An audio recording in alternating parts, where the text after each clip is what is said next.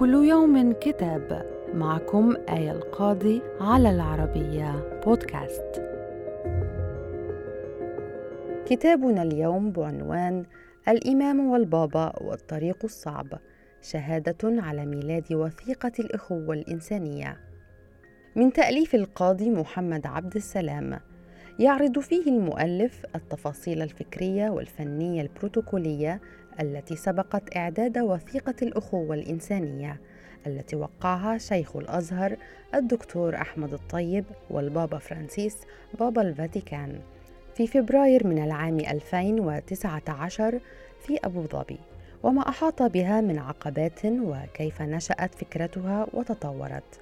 كما يكشف بحكم موقعه القريب عن كواليس القمم الدينية المهمة التي جمعت بين الطيب وفرانسيس في مواقع مختلفة حول العالم.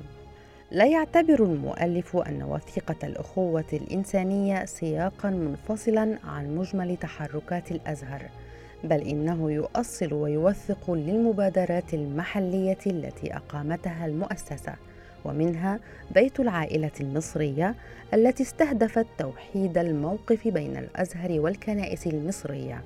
ويرى الكاتب أنه تم استكمال ذلك الاتجاه عبر تعزيز علاقة المشيخة بالمؤسسات الدينية الكبرى في الغرب فضلا عن المشاركة في مبادرة الحوار الحضاري والإنساني بين الشرق والغرب عبر التواصل مع كنيسة كانبري في لندن.